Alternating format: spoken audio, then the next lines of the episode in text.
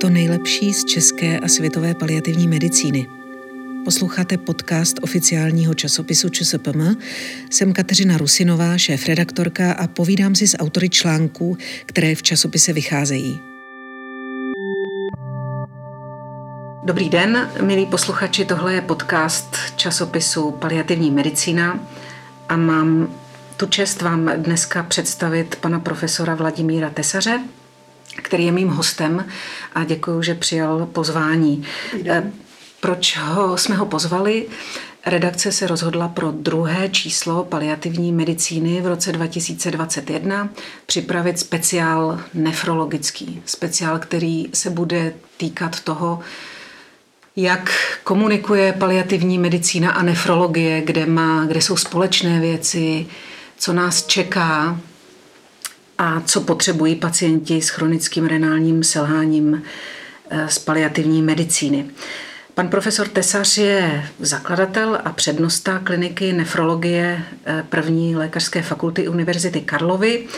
Byl také proděkanem pro vědu eh, na téhle fakultě, je členem Mezinárodní nefrologické společnosti. Sedm let byl předsedou České nefrologické společnosti a je autorem stovek vědeckých prací a několika monografií. Pane profesore, děkuji, že jste tady s námi. Děkuji za pozvání.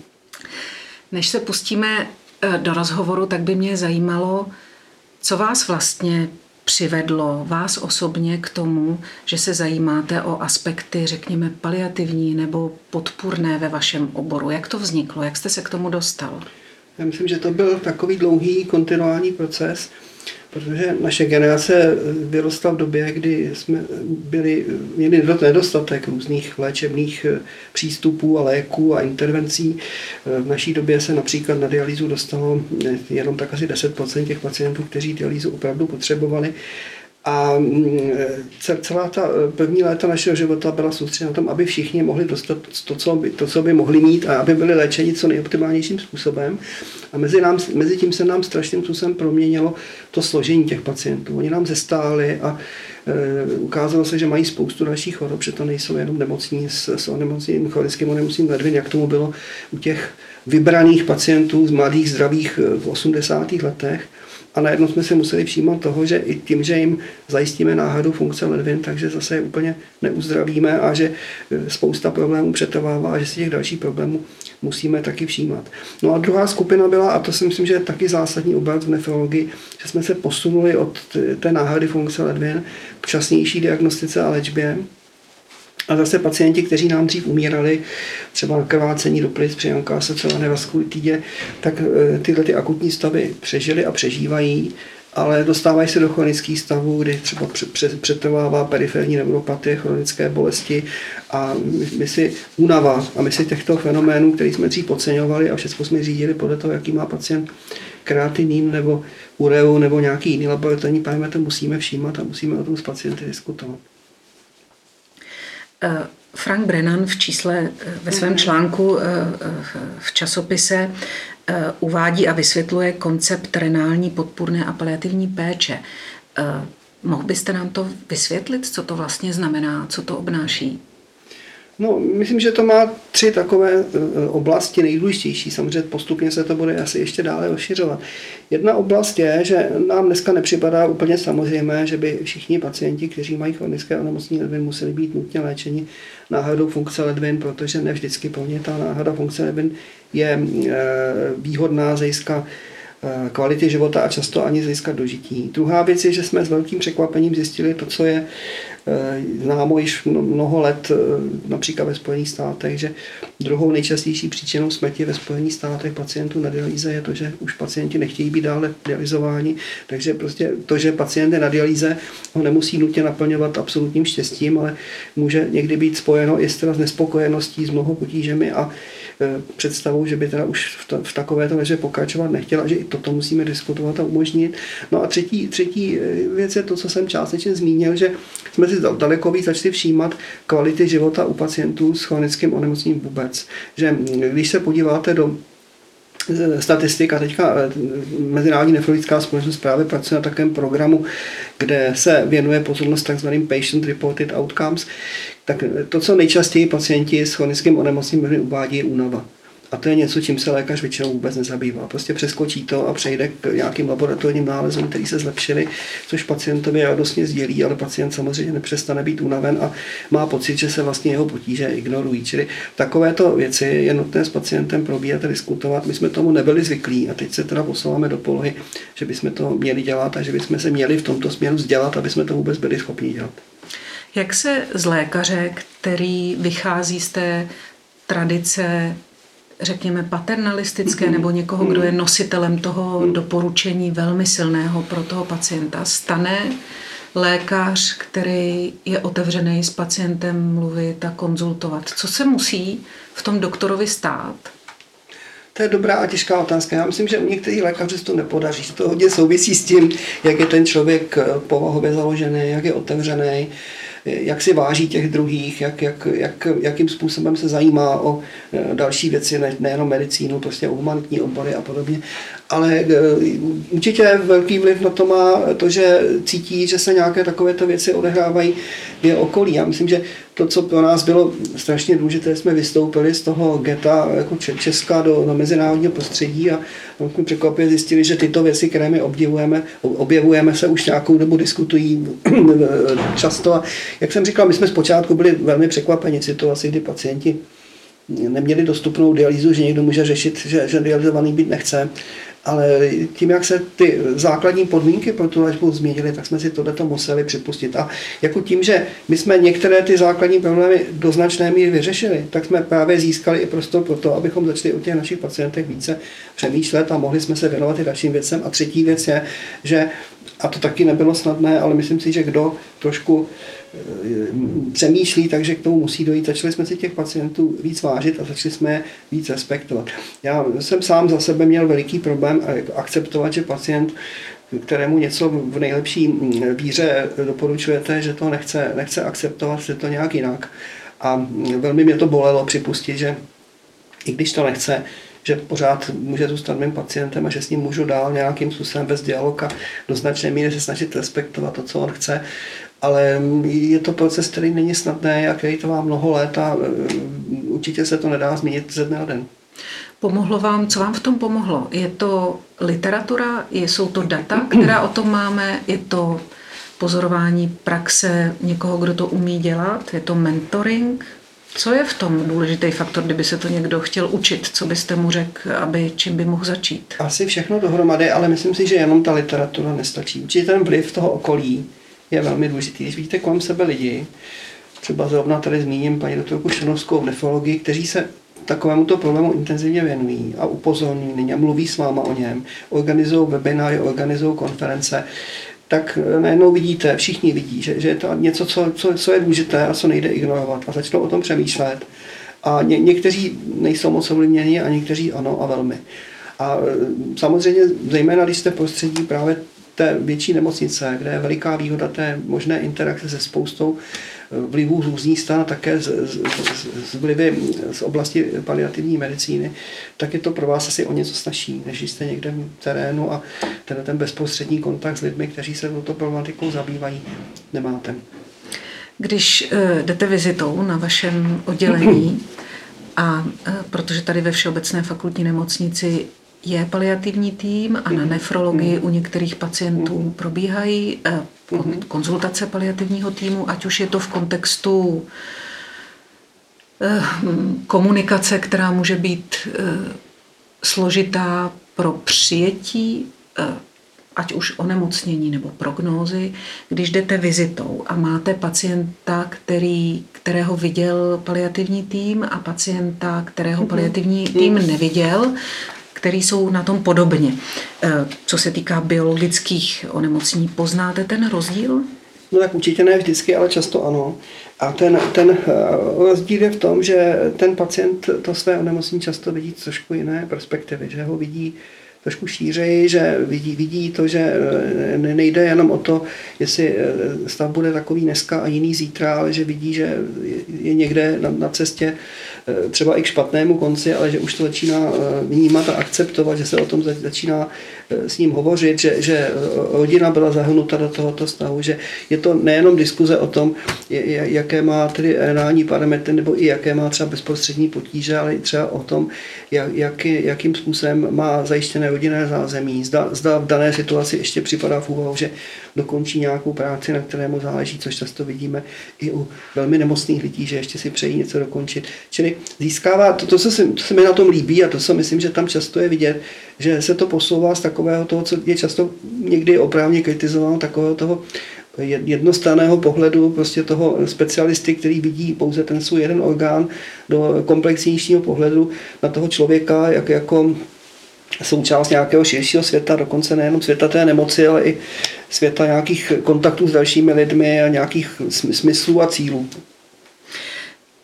Kdybyste měl vyjmenovat situace, ve kterých byste zavolal paliativní hmm. konzílium k vašim pacientům, Eh, ať už proto, že by vyžadovala ta intervence více času, nebo které by to pro vás a pro vaše pacienty byly situace.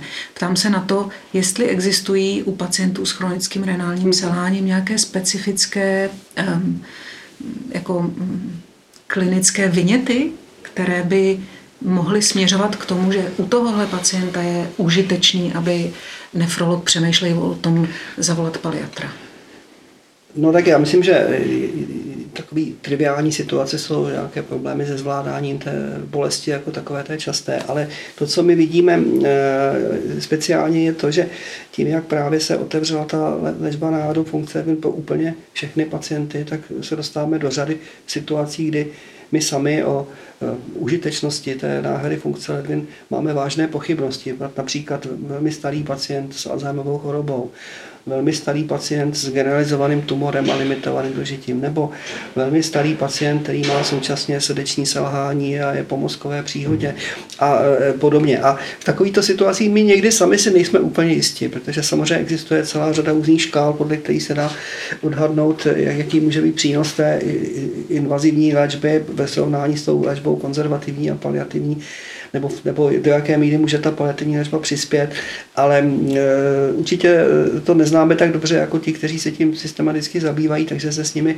rádi o tom e, poradíme. A pak, které je to přesně to, co jste říkala, že někdy e, jako nemáme možná dost času, ale taky dost trpělivosti a dost zkušenosti, jak o těch věcech s pacienty komunikovat. Já myslím, že ideální je, a e, my, my, my se snažíme k tomu dospět, ale úplně jsme to nevyřešili, že by na těch specializních oddělení měl by někdo, kdo by tohleto měl jako svůj hlavní zájem a ten by představoval takovou kontaktní osobu mezi tím paliativním týmem a těmi ostatními lékaři, protože zase nedělám iluze, že budeme mít všechny lékaře maximálně empatický s obrovským zájmem o paliativní medicínu, ale aby prostě všichni věděli, že to tady, tady to fenomén existuje, že tady je jakýsi styčný důstojník a že je možné kdykoliv ten paliativní tým přivolat a konzultovat. A jako já myslím, že, že já jsem to žil opakovaně, že někdy, když se něco takového nového objeví, tak eh, je, je vždycky určitá rezistence, že ty lékaři jako říkají, a proč tady se zavádí něco nového, my to nepotřebujeme, my to přece všechno zvládneme sami. Podobný příklad bylo třeba, když jsme začali zvládat krám klinické farmaceuty, tak taky všichni přece vědí, jak se mají podávat léky a co nám někdo bude radit, ale když je to vedeno jako dobrým způsobem, ten, ta spolupráce se rozvíjí, takže obě strany projevují dobrou vůli a je vidět, že, že si jsou schopni vyhovět a rozumět, tak po nějaké době se ten, ten počáteční odpor, rezistence překoná a vznikne jako příjemná atmosféra, kdy ty lidi spolu rádi spolupracují. A myslím si, že tady v této oblasti se něco podobného daří. Možná už podařilo, já nevím. Eh, kdybyste eh, měl tady studenta medicíny a měl byste mu říct tři nebo čtyři věci, které byste od něj chtěl, aby si do života odnes, i když bude dělat jiný obor, mm-hmm. když se setká s pacientem mm-hmm. s velmi pokročilým nebo mhm. terminálním renálním selháním, tak co by ty tři, čtyři věci byly? To je těžká otázka. Já myslím, že určitě je pravda, že by eh, ty aspekty komunikace s pacientem a eh, konce života a, a Eh, jak, paliativní péče měly být daleko víc zahrnuty nějak do kurikula, jak teda pregraduálního, tak postgraduálního. To, co my teďka zvržujeme, že to nějak lépe etablujeme právě v tom postgraduálním kurikulu, protože si myslím, že tím by se mělo začít, tam je to jako závažnější, ale v tom pregraduálním určitě taky, ale myslím si, že tam opravdu ten přístup může být obecnější, že to nemusí být ani o tom, aby se řešily konkrétní aspekty onemocnění ledvin, ale že to je o tom, že mm, bychom měli více cvičit studenty v komunikaci s pacientem, naslouchání tomu pacientovi, v tom, že to není jenom o tom, aby se byla nějaká... Pacienti někdy mají, po, po, medici někdy mají pocit, že vlastně, když s tím pacientem hovoříte, tak trávíte spoustu času takovým povídáním o ničem a že, že to je vlastně chyba, jo? Že, to, že byste měla rovnou směřovat k tomu zjišťování, jestli ho bolí břicho, nebo jestli tedy má vysoký krevní tlak, ale já si myslím, že to není vůbec pravda, že taková ta nezávazná komunikace, navazování kontaktu, navazování důvěry, to, aby vám ten člověk řekl nějaké věci, které by vám třeba jinak vůbec neřekl. A tohle si myslím, že studenti moc neumí, jo, že směřují příliš prvoplánově za, za nějakým vyšetřením něčeho, zjištěním něčeho a tohle, že bychom je měli naučit komunikovat, poslouchat, být trpělivý, brát vážně to, co ten druhý říká, snažit se, snažit se prostě posunout ten svůj první dojem, který třeba máme jednostranně zaměřený na to, že tady je nějaký jeden problém, který my vidíme a překvapí nás, že pacient to vidí jinak, nebo že on vidí nějaký jiný problém jako mnohem důležitější. Myslím si, že v tomhle je obrovský, obrovský potenciál a to je něco, co asi nás úplně dobře nenaučí ani ostatní lékaři. Tam opravdu je prostor pro klinické psychologii a pro, prostě ta komunikace by měla být eh, určitě daleko více zohledněna v kurikulu, než dneska je. My máme kurikulum přehuštěné spoustou neužitečných detailů, který si ty studenti naučí, v zápětí zapomenou a principu se je můžou naučit kdykoliv eh, později, když to budou potřebovat. A takovéto věci jako přístup pacientům, myslím si, že, že v tom máme velké rezervy. Všichni, my taky.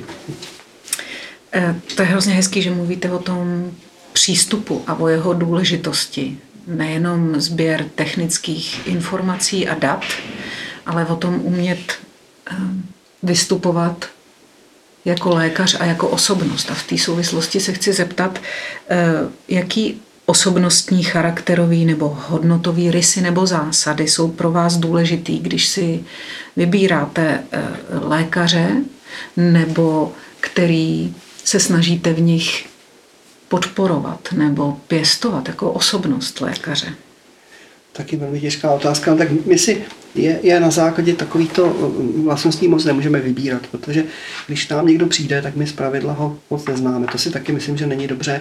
Přichází k nám nějaký student 6. ročníku s tím, že má zájem o místo, má hezky napsaný kurikulum, že to dneska ty studenti umí a my víceméně a, a umí dobře vystupovat v rámci nějakého interview a my mu často uvěříme, že opravdu je dobrý a opravdu má zájem o ten obor. A Samozřejmě dost často to je pravda a taky někdy to pravda není, ale chci si říct, že se to z toho interview moc nedá rozpoznat. Čili spíš je to o tom, jak jste říkala v to druhé, že když ten člověk už pak reálně nastoupí, tak s ním musíme nějak pracovat, musíme se, musíme se dívat, jestli vůbec takovýchto schopností je, je, je, je vůbec schopen, jestli je schopen se tímto způsobem chovat a pokud ano, tak ho posouvat. Já jsem zažil bohužel i takové lékaře, kteří se evidentně k té klinické komunikaci vůbec nehodili, kde prostě to mohli být užiteční, já nevím, třeba lékařští statistikové, nebo možná, možná mohli dělat dobře nějakou, nějakou diagnostiku, kde, kde hodnotili třeba nějaké zobrazovací metody, ale bylo vidět po, po krátké době, po měsíci, že prostě ne, nemají talent, že prostě nejsou schopni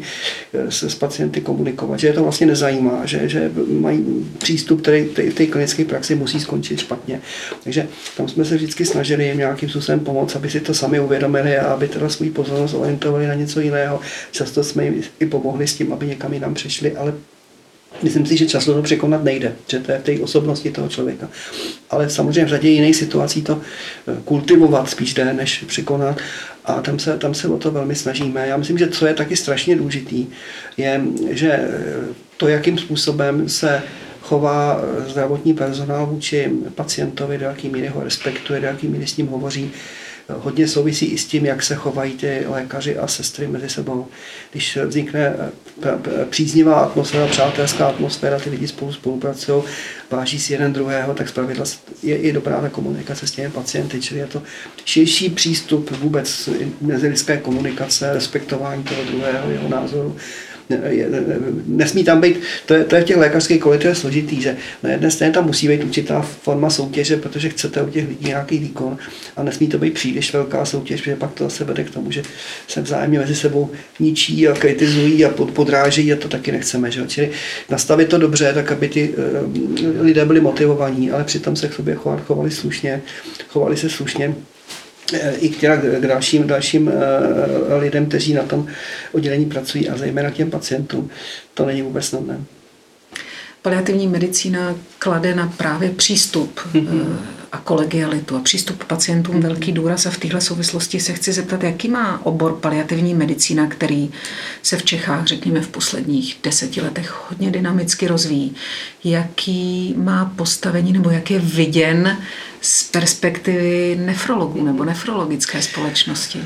No já myslím, že právě díky tomu, že se o paliativní medicíně a paliativní, dokonce paliativní nefrologii už mluví, že máme takovou knihu, tak mm, samozřejmě už to všichni slyšeli a všichni to vědí. Ale myslím si, že je to pořád ještě eh, relativně na začátku nějaké další cesty. Že je, je obrovský rozdíl mezi těmi velkými nemocničními zařízeními, kde existují paliativní týmy, kde se nějakým způsobem etablovala spolupráce a kde, kde už je to do jisté míry samozřejmost a právě těmi menšími pracovišti, kde um, jsou často ti lékaři pře, přehlceni jako běžnými provozními věcmi, kde kontakt s, dalšími lékaři, kteří by s nimi mohli spolupracovat, ať už jsou to kliničtí psychologové nebo paliativní tým, jako mají obtížně, oni mohou toho pacienta odeslat do nějakého většího zařízení, což zatím se nedělá. Ale myslím si, že by to do budoucna tak být klidně mohlo, jo. protože jestliže posíláte pacienta ke konziliu do eh, zařízení Eh, nemocničního typu kvůli eh, celnímu přístupu, kvůli eh, řešení kostní choroby, tak zem tak ho můžete poslat kvůli tomu, že chcete řešit nějaký problém, který se týká paliativní péče. Jinak si myslím, že tohle může být největší problém, ta penetrace do toho, do toho terénu, do těch ambulantních zařízení, které třeba jsou i mimo nemocnice, jak, jak jim zprostředkovat tuto tu možnost, jak, jak k ním teda tu paliativní medicínu dovést. Samozřejmě vždycky je asi možný, aby někdo, kdo se tím zabývá, byl v kontaktu a mohli jim poradit po telefonu nebo dneska formou nějaký videokonference, ale to asi zdaleka není to, co by eh, bylo ideální a to, to kam, až, kam až by se dalo dojít, ale není to, není to technicky snadné. A to si myslím, že ještě my máme výhodu, že jsme relativně malá země, takže ta komunikace vždycky po, po této stránce je mnohem snažší než někdy v Austrálii nebo v Kanadě, ale myslím si, že tohle bude hlavní handicap. Jako přesunout to z těch velkých zařízení, kde už dneska to získalo jistě velké, velkou úroveň přijetí a bude se to dále prohlubovat do těch menších zařízení nebo do té ambulantní péče. Mm-hmm. Uh, dal byste nějaký tip pro to, co by mohl být další krok pro nás jako paliatry, který by pro vás jako nefrology byl užitečný. Mluvili jsme o tom, že probíhá hodně vzdělávacích aktivit, vznikla monografie, mm-hmm. webináře, informovanost a edukace. Velké nemocnice mají paliativní tým. Co z vašeho pohledu byste viděl jako užitečný krok další? Já myslím, že co by, co by mohlo být užitečný, je udělat nějaký paliativní kurz pro ty dané, dané lékaře, třeba v přípravě na nefrologii, anebo i v rámci celoživotního vzdělávání. Nám se třeba daří mnoho let eh, dělat vlastně krátké stáže pro lidi, kteří se chtějí zabývat nemocemi glomerulů, což jako my očekáváme, že se v tom stanou znalci, ale že prostě budou něco o tom vědět a budou nám eh, eh, referovat pacienty a budou se naopak schopni přezít nějaké pacienty, které mi diagnostikují. A tohle je podobný. Čili já myslím, že kdyby existoval intenzivní program, kde by ten člověk přišel na pracoviště, strávil na něm nějakou limitovanou dobu, protože taky asi další dobu to nejde z provozní důvodů, kde možná by stačil týden, možná by lepší byly dva týdny, já nevím. Byl by nějaký jasný program, kde by opakovaně byl součástí nějakých takovýchto konzultací a kontaktů, tak si myslím, že by to na něj udělalo mnohem hlubší dojem, než mu to jenom zprostředkováme formou nějakého semináře nebo, nebo přednášky. Nám se tyhle přístupy velmi osvědčily a Myslím si, že to má v každém případě ještě jeden přídatný efekt a to je trvající eh, spolupráce takovým člověkem, kterým jako tím týmem prošel. On pak má nějaký problém a vzpomene si, že byl u vás a zavolá vám a baví se s váma. Zatímco eh, často on třeba cítí, že by něco bylo dobré, ale je ztracen. Neví, na koho se má obrátit, s kým by to mohl konzultovat. Nezná ty lidi osobně. Volat někomu, koho jsem v životě neviděl, je hrozně obtížné. Takže eh, má to spoustu takovýchhle nepřímých věcí, které na první pohled třeba nejsou vůbec vidět, nejsou souča- oficiální součástí toho kurzu, ale ale vyplynou z toho. Čili tohle si myslím, že by, že by bylo velmi užitečné. Asi z, z pohledu naší spolupráce vy byste mohli mít nějaký obecný prostě kurz paliativní medicíny, který by, do který by se mohl přihlásit ne nefrolog, ale kdokoliv jiný. Ale myslím si, že by určitě z hlediska nefrologie o to, o to byl zájem. Tak muselo by to být nějak koncipovaný takhle nějak relativně stručně, protože opravdu další kurz by asi nebyl realistický, ale myslím si, že to je velmi zajímavý téma. Podobným způsobem nám chodili třeba na kursy peritoriální dialýzy, to je to samé, že prostě krátká doba seznámit se s tím, o co jde v té, té dané oblasti, jak se k pacientům přistupuje, jak se s nimi komunikuje. A myslím, že to zanechá celoživotní stopu v těch lidech. Eh, my jsme na první lékařské fakultě a ve Všeobecné fakultní nemocnici eh, založili kliniku paliativní mm. medicíny. A vy jste taky založil kliniku. A já jsem se vás chtěla zeptat úplně teda osobní vlastně otázku je, jsou nějaké věci, které byste když si vzpomenete, čím jste procházel, když jste zakládal kliniku v oboru, který má svoje specifika, co byste eh, poradil nám, když jsme se rozhodli jako dva intenzivisti, kteří eh, mají za sebou 20 let v jednom v oboru a teď se rozhodli založit kliniku a akademický pracoviště a šířit tohle je něco, co byste nám poradil? Vy jste v dost jiné situaci, než jsem byl já v tom, že jako ta medicína vždycky prochází fázema určitý dezintegrace a pak zase integrace. Vždycky se v nějaké fázi eh, dospěje k tomu, že eh, nějaký obor je příliš složitý a komplikovaný a široký a že je lepší to nějakým způsobem rozdělat, pak se přijde na to, že ten izolovaný potobor, že nemůže, nemůže přežívat, takže se musí propojit s těmi ostatními. Takže já jsem založil kliniku v době, kdy existovalo všeobecné nadšení pro tu specializaci a já jsem ho trošku možná taky nekriticky sdílel a mě to nemrzí, že jsem kritiku, kliniku založil, protože si myslím, že to vedlo k tomu, že jsme tady právě v této jednotlivé oblasti byli schopni udělat něco, co bychom asi nebyli schopni udělat v rámci široce koncipovaného interního zařízení. Ale mm, trošku jsme si to uvědomili od začátku a teď si to uvědomujeme čím dál víc, že jestli vůbec tady můžeme existovat, tak je to právě proto, že jsme ve Všeobecné fakultní nemocnici. Všeobecné, to znamená ze spoustu dalších oborů, s kterými můžeme spolupracovat. Můžu si představit, že bychom byli někde samostatně na nějakém kopci a nikde kolem nás by nebylo nic jiného. A jako vy, vy jste v jiné situaci v tom, že vy od začátku myslíte na tu integraci. Vy, vy se nechcete izolovat do nějakého e, samostatného oboru, kde prostě s těmi ostatními nebudete komunikovat, protože z principu toho oboru je zřejmé, že je založen na spolupráci a a komunikaci s těmi ostatními. Takže já myslím, že je dobré, když se, když se někdo vyprofiluje po nějaký dílčí problém, který, který ať už je to nefrologie nebo paliativní medicína, kterému je třeba se věnovat na 100% a, a definovat ty základní úkoly a cíle a snažit se je naplnit. Ale jak říkám, rozdíl je v tom, že dneska, myslím, nikdo nespochybňuje, že to, k čemu medicína musí směřovat, je určitá forma mm, jako celostního přístupu k těm pacientům, že to není jenom o tom, že by jsme mm, definovali jeden speciální problém, který ten člověk má, vysoký cholesterol, vysoký tlak nebo vyšší kreatinin a tím, že bychom se zabývali a to ostatní ignorovali. My jsme to nikdy tak nedělali, vždycky jsme brali, že jsme uh, lékaři, kteří léčí aspoň teda interní onemocnění a všímají si i těch jiných aspektů. Řešili jsme vždycky i jiné problémy těch pacientů a to je další věc. Jako pacient nemůže mít rád doktora, který se podívá na jeho nálezy a řekne mu, kreatin máte dobrý, má tam ještě nějaký jiný věci a běžte někam jinam a tam to budou s váma řešit. Očekává, že když k vám chodí, takže mu vyřešíte určitě všechny interní problémy, ale pravděpodobně i další problémy, včetně problémů jeho příbuzných, takže obvykle přebíráte do své péče širok, široký, širokou rodinu a, nebo, nebo známe, ale já si myslím, že to není špatně. Já si myslím, že to je, že to je v podstatě dobře že to přispívá k tomu navázání toho blížšího lidského kontaktu s tím pacientem a že s takovými to lidmi, kteří vám do té míry důvěřují, že vám svěří třeba rodinné příslušníky, se vždycky daleko lépe spolupracuje než s nějakými lidmi, které vidíte poprvé v životě a s kterými jste tento mezilidský kontakt zatím nedokázali navázat. Takže já vám moc přeju, abyste uspěli, ale já myslím, že vy to máte bych řekl si způsobem lépe promyšleno, než jsme měli my na začátku, protože je vám po začátku jasné, že se to nedá vymezit z těch ostatních oborů, že, že to je spíš integrující obor než dezintegrující. Pane profesore, moc krát děkuji za eh, rozhovor o tom, jak přistupovat k pacientům, rozhovor o komunikaci mezi nefrologií a paliativní medicínou a všem čtenářům doporučuji sérii tří článků v druhém čísle časopisu Paliativní medicína. Děkuju. Děkuju.